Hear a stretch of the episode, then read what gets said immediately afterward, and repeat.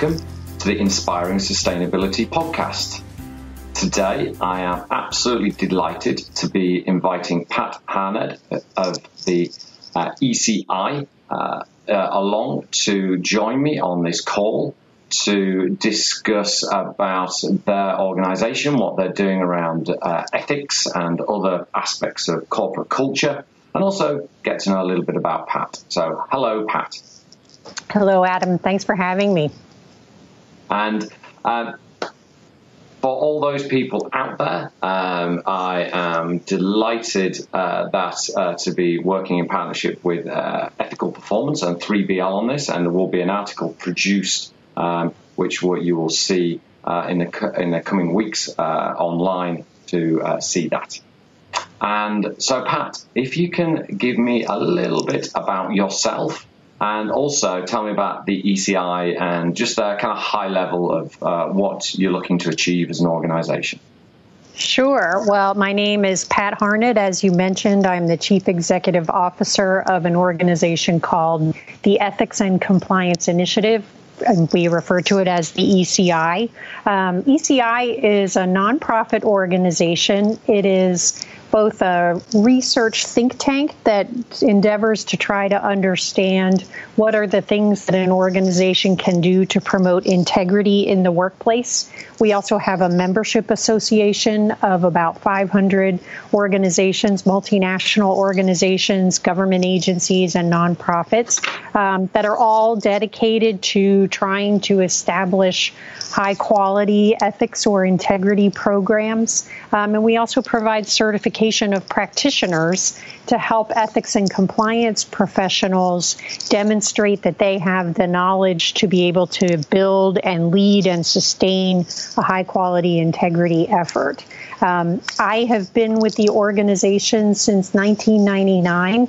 I first came here um, my background is actually education. I, I, came to help this organization start a program called Character Development, which was writing curriculum and training for use in schools. Um, but I got more and more involved in the business and corporate outreach of our organization. And over time, it inherited more oversight. And so since 2004, I have been first president and now CEO of the organization. And it's just been a lot of fun. I love this field and um, I'm constantly challenged and always growing. That's great. No, that's great to hear. And uh, me just give me a little flavour of, of. So what, what, what, tell me one or two things maybe that you do outside of the working environment that you'd, you'd be happy to share. Sure. Well, I'm a, I'm an avid reader. I also I about a year ago um, was really pleased to have a proposal for a book um, accepted by a publisher. So in my spare spare time, I should be writing a book, which I am uh-huh. working on. Um, but I also, you know, I once a week one of the things that I do that I don't talk a whole lot about, but I go down to the hospital that is about a mile from my home, and on Sunday evenings, for about three hours, I go to the neonatal intensive care unit and I rock babies that are um, usually premature babies whose parents can't be there very often and just are in need of the human touch. So it's the most relaxing and nicest thing I do all week. wow. That's, that's so basically on you know on a on on a Sunday night you're rocking uh, babies, and then on a Monday morning you're dealing with uh, CEOs in the Department of Justice. Uh, exactly, exactly. So my official title at the hospital, it's a volunteer role, but I'm a cuddler there, huh. and I, I can't take my cell phone, I can't take my laptop. I just sit in a rocking chair and um, rock back and forth, and it's it just sort of helps me to relax and unwind. And then on Monday, I feel like I need to be cuddled because I'm dealing with the world of ethics and compliance. I can imagine. So you actually got the children in your arms whilst you're rocking them. Yes. Wow. So I generally will lift them out of the incubators. They have a lot of wires and tubes and things. A lot of them are very, very small. Mm. Um, and, you know, you have to have a lot of training to know how to, to do it without doing harm to them. But the human touch is a powerful thing and it helps helps babies heal and grow. And that's why they bring in volunteers to do that. So it's, I consider it just a real, it's a gift to me to be able to do it. And it's nice to know I'm helping people's children a little bit. So yeah, that's that's fantastic. Uh, yeah, to hear. And um, so, well, obviously, I wasn't expecting that. So that's that's had some real flavour to it. Um, so something that actually you might be a little bit more uh, almost embarrassed. Uh, I'm, I'm, English, obviously, and uh, so so the Hugh Grant is an example of you know like this deferential English thing. But I'm going to ask you a question about yourself. Is that in 2014, you were uh, nominated as one of the 100 most influential people in business ethics. So, mm-hmm. just to give it, to help uh, the listeners understand uh, a bit more about you and your professional life, why do you think you might have been recognised in that way? It was. It was. I was really pleased to have made that list. It. There's a process by which an independent panel um, identifies people and reviews nominees, and so so it was just nice to be included among them. I think it was for a couple of reasons. Um, one is that in 2014, my organization had created a strategic alliance between two major nonprofits in the ethics and compliance industry, particularly in the U.S. Um, I had been leading a group called the Ethics Resource Center, which was the think tank research organization. We merged with the Ethics and Compliance Officer Association and really created what we are now, mm. um, which is a best practice and research community for organizations looking to improve their practices. Um, and I also think another reason was that there are not many women in leadership roles in the ethics and compliance industry, and I think that may have helped my cause a little bit too.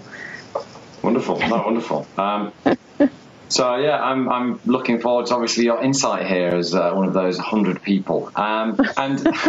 Something that I'm aware that obviously ECI uh, it's it was uh, founded in the states and has uh, got a big footprint there. But I understand you do have uh, a footprint which extends globally. So for those listeners outside of the USA, can you just give us a flavour of what you, you that sort of thing as well? Sure. So, um, well, you're right. The the organization that I lead is U.S. based. It's had its history in the U.S. Um, and and a lot of the organization itself has paralleled the growth of U.S. regulation and pra- enforcement practices and just best practice in the industry. Um, but that said, we do a fair amount of work with multinational organizations. Um, we part of because we do so much research, we have a lot of benchmarks and data that's very useful for individual organizations when they want to look at the issues that they're facing on their own um, and have data to compare to. So we do some consulting work, and a lot of times it's with either U.S. based multinationals and in some cases organizations outside the U.S. Um, so we've collected a lot of data from around the world. Just last year, we did our first ever global business ethics survey, which was a research um, study to try to gauge trends in ethics and compliance around the world, and that was a 13 country study. And we also partner with a few organizations in uh, in Europe to host a, a, conference in Europe, the European Business Ethics Forum each year. So our we have some reach around the world, um, and increasingly, of course, as companies are expanding their global footprint, so are we. Mm, yeah, no, absolutely great. So that's uh, sounds like a fascinating organisation to lead, and um, it's a it's a fascinating question I think that your organisation poses basically because it, I mean this might seem like an obvious question, but why is corporate culture so important? And obviously that's something that you know ECI can really help answer. Sure. Well, I it's the kind of thing that doesn't get talked about very much until an organization has big problems. And then on the other side of those problems, in the aftermath, there's always a conversation about what went wrong and how did things become so bad and why didn't somebody raise the, a flag. Um, corporate culture ends up being part of the answer to that question. So, culture is um, where most organizations can point to an organizational chart, um, a governance structure, policies that help to drive the activities of the organization, and even business objectives and other things. Culture is is the thing that ultimately determines what people really do on a daily basis. It's the in, informal assumptions and directions, the way we really do things around here. And it turns out that culture is far more powerful than any policy or leader in the organization.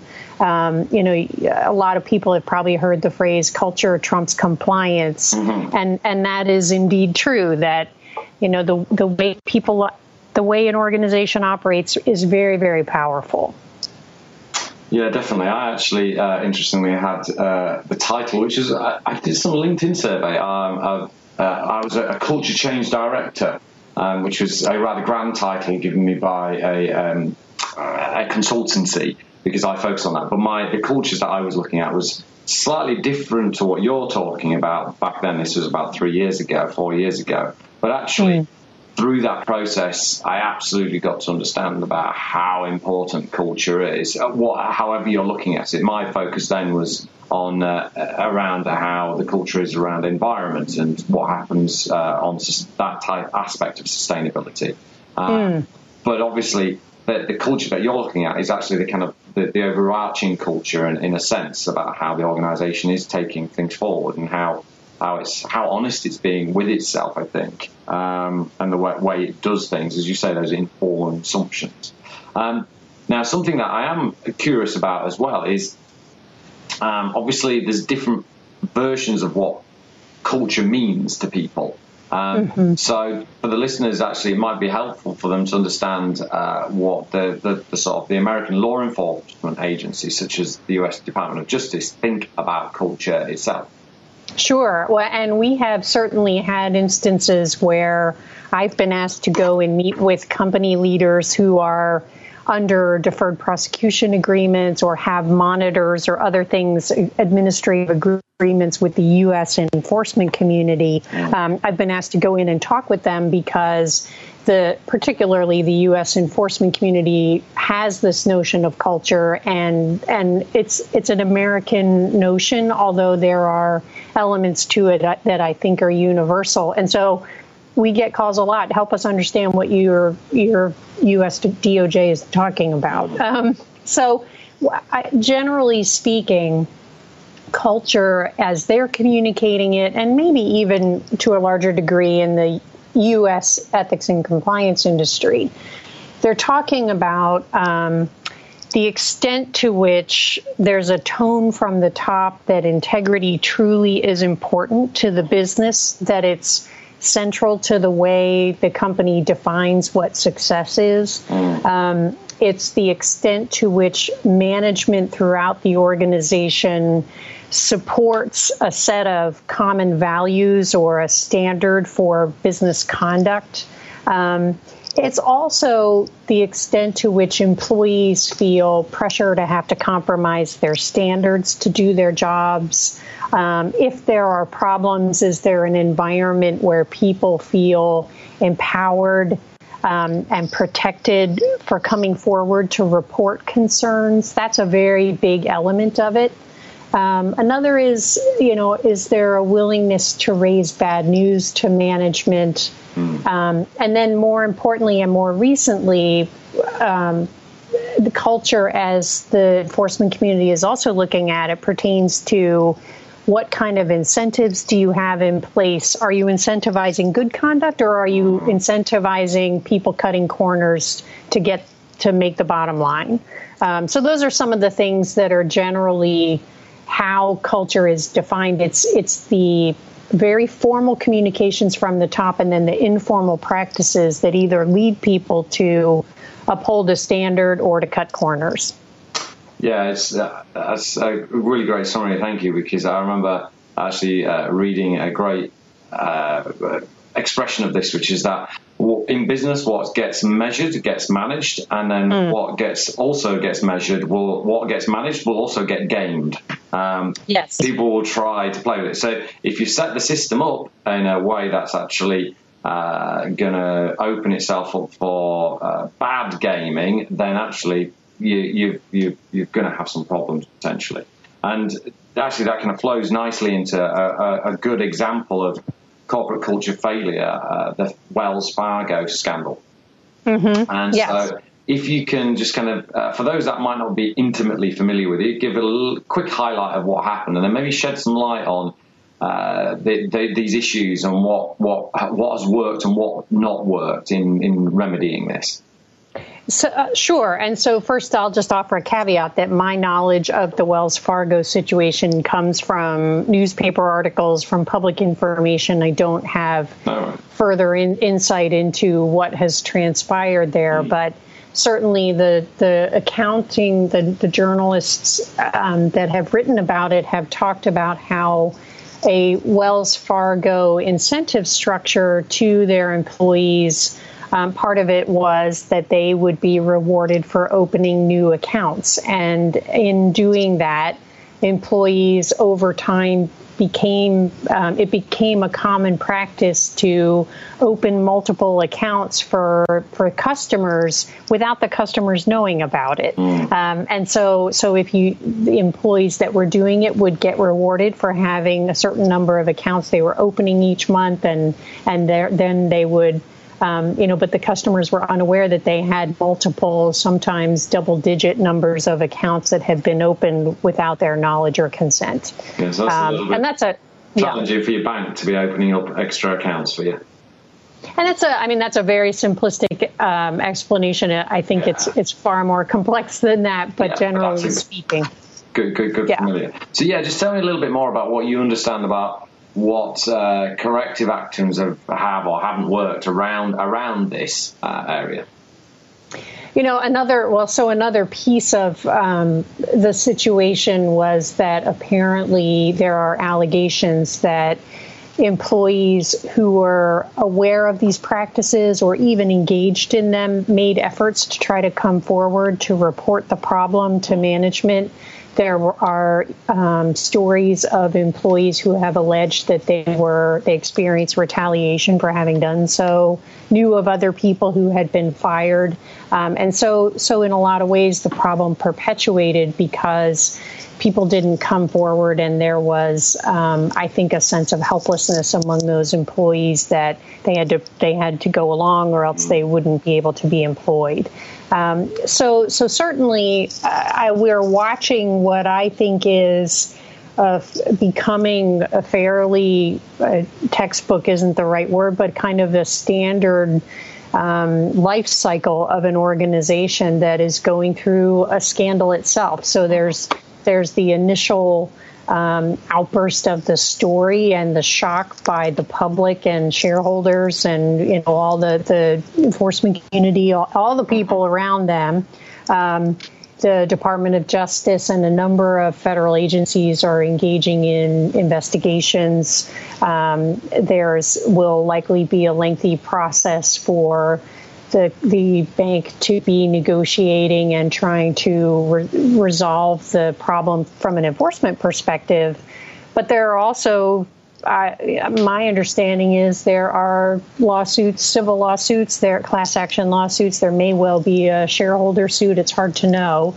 Um, for the company itself, though, um, you know, there's there's certainly there's reputational loss. The company has experienced, there are stories that the company is experiencing a decline in um, its revenues because customers are skeptical.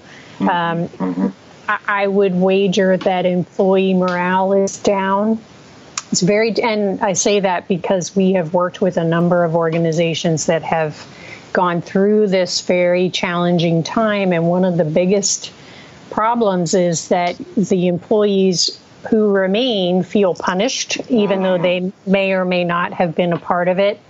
But they, it's hard to feel pride in your organization when you learn that there's been significant problems that have happened. Mm-hmm. So, um, I do know, though, that the company itself is very eager to address the problem, to um, establish whatever systems and structures are needed to try to bring about change. And so I do think there are very good, well intended people involved who want to address the situation, learn from it, and make sure it doesn't happen again.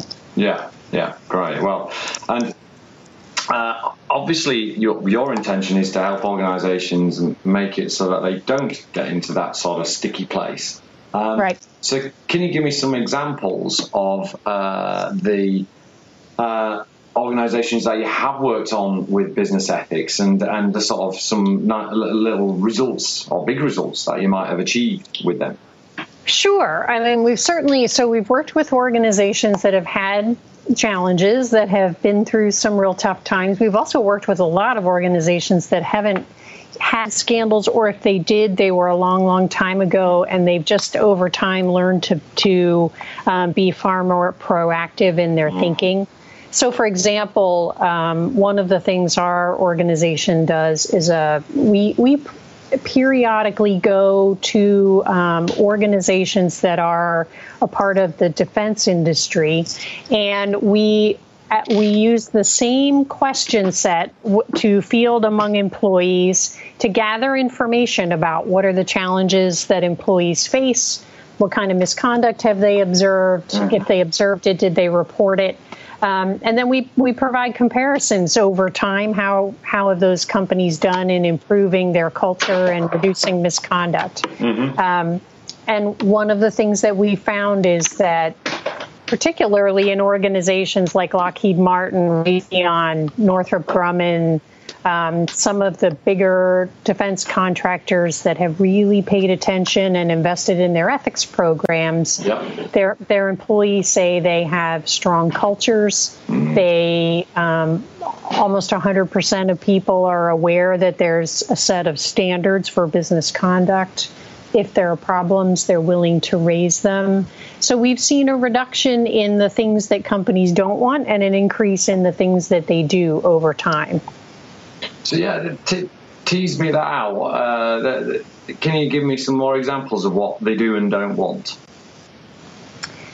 So um, I think most organizations, one of their biggest concerns, and it's rightly so, is if we are going to experience misconduct, if something is going to go wrong in this company, mm. will we be aware of it? Mm. Um, so when we've done research over the years, one of the things that we found, um, and, and even I can give you some some numbers from our most recent global study.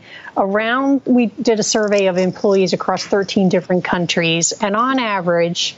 33% of workers in for profit organizations around the world observe some kind of wrongdoing each year. Mm. And so so that goes, I mean, it stands to reason then that every company out there is going to experience somebody in the organization who's doing something wrong. Mm. And what they, they want to know is will if somebody's aware that another individual is overstepping will they tell us um, and those are the things that when a company invests and develops a good system for communicating their standards of conduct, when they provide channels and training to supervisors to help employees come forward. Um, they do see strong percentages of people who will report wrongdoing. Mm. Another another important measure is what percentage of people think they work in an environment where integrity really matters. Um, and when you we work with companies that have really taken that seriously, 80, 90% of employees will say, This company has a strong sense of integrity. We take our standards seriously. Hmm. That's great. Actually, good examples there. Thank you. And so, one of the things that you've, you've got actually is, uh, yeah, I've had a good look around your website, and you've got uh, a huge amount of opportunities for opportunities for engagement with ECI in various ways. Could you give me two or three of your kind of personal favorite tools or services that you offer, and uh, maybe some examples of, of, how those have benefited organizations? Sure. So we um, so we have a membership community which is um, intended to be a global community of individuals. Most of them have some sort of oversight for the integrity and compliance program. The name will often vary depending upon the industry and sometimes the geography. Um, but our membership community, it's both uh, an opportunity to come to some programs and events to participate in webcasts, but also to get access to a very large library of research studies that we've done over the years. So, so our organization has been doing research on what really matters in creating a strong culture and promoting integrity since 1994. I think we have about 2,000 different research studies, and they're all available to any of our members. Mm. In, per, in particular, we have a program called the Fellows Program, which is really meant for senior ethics and compliance practitioners, very senior business leaders, and they look at emerging issues that will um, challenge integrity in organizations. Things like the use of big data, or how do you truly measure your ethics and compliance risks? How do you understand the mindset of the C suite? Those kinds of things. Um, so that's one probably the most accessible um, and one of my most favorite ways for people to be involved with us. But we also do provide, um, we will often go in and do culture assessments for organizations because we have so much data and benchmarks. Mm. Um, and that too is a, it's a very useful effort for an organization that wants to know where do we put our resources um, in terms of improving integrity, it's a very good first step. It also helps you to show progress along the way. Yeah, I think that's better. People are really because sometimes organizations might genuinely feel they have an okay culture, but they kind of know that maybe something's wrong. But it's if if you're the, the, fish in the water, you don't know you're in the water. Um, so how, how do you see outside of it? So this is like uh, the benchmarks are like, oh, you can see the other goldfish bowls and you can see how murky or not they might be. Um, yes. And I think it's also fair to say that most of us, when we think about the culture of our organization, we think about it as one big thing. Mm. And in reality, it's the sum of a lot of subcultures. And so often if an organization asks its employees about its culture and where problems are happening and what mm-hmm. how they get resolved you can actually map an organization by um, employees discussion about the strength of the culture their evaluation of their own supervisor and how much misconduct is happening so you start to see hotspots where people feel pressure to cut corners. They struggle with their supervisor. They're also seeing more misconduct. Um, so, and that's where those assessments become very helpful because it helps you to get a good sense of where do we need to do more training versus less. It's a good way to gauge your resource use. Yeah, absolutely. Yeah, no, that's that's uh, very important. Okay, great stuff. Well, I, I, think it's been really interesting, kind of like uh, run through the sort of areas um, where our corporate culture is so important and how mm-hmm. obviously uh, ECI can help with that. So I've been uh, delighted to, to listen to this. So uh, uh start to wrap up uh, the conversation. But have you got like maybe uh, one thing that you'd like to leave as a, as a final thought for the listeners from yourself, Pat?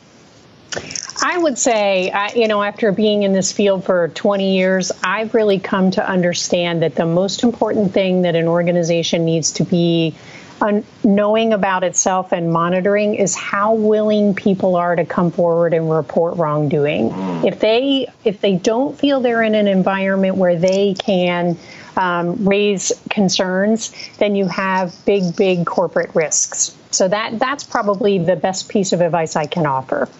Wonderful, thank you. That's a, a, a great point to finish on.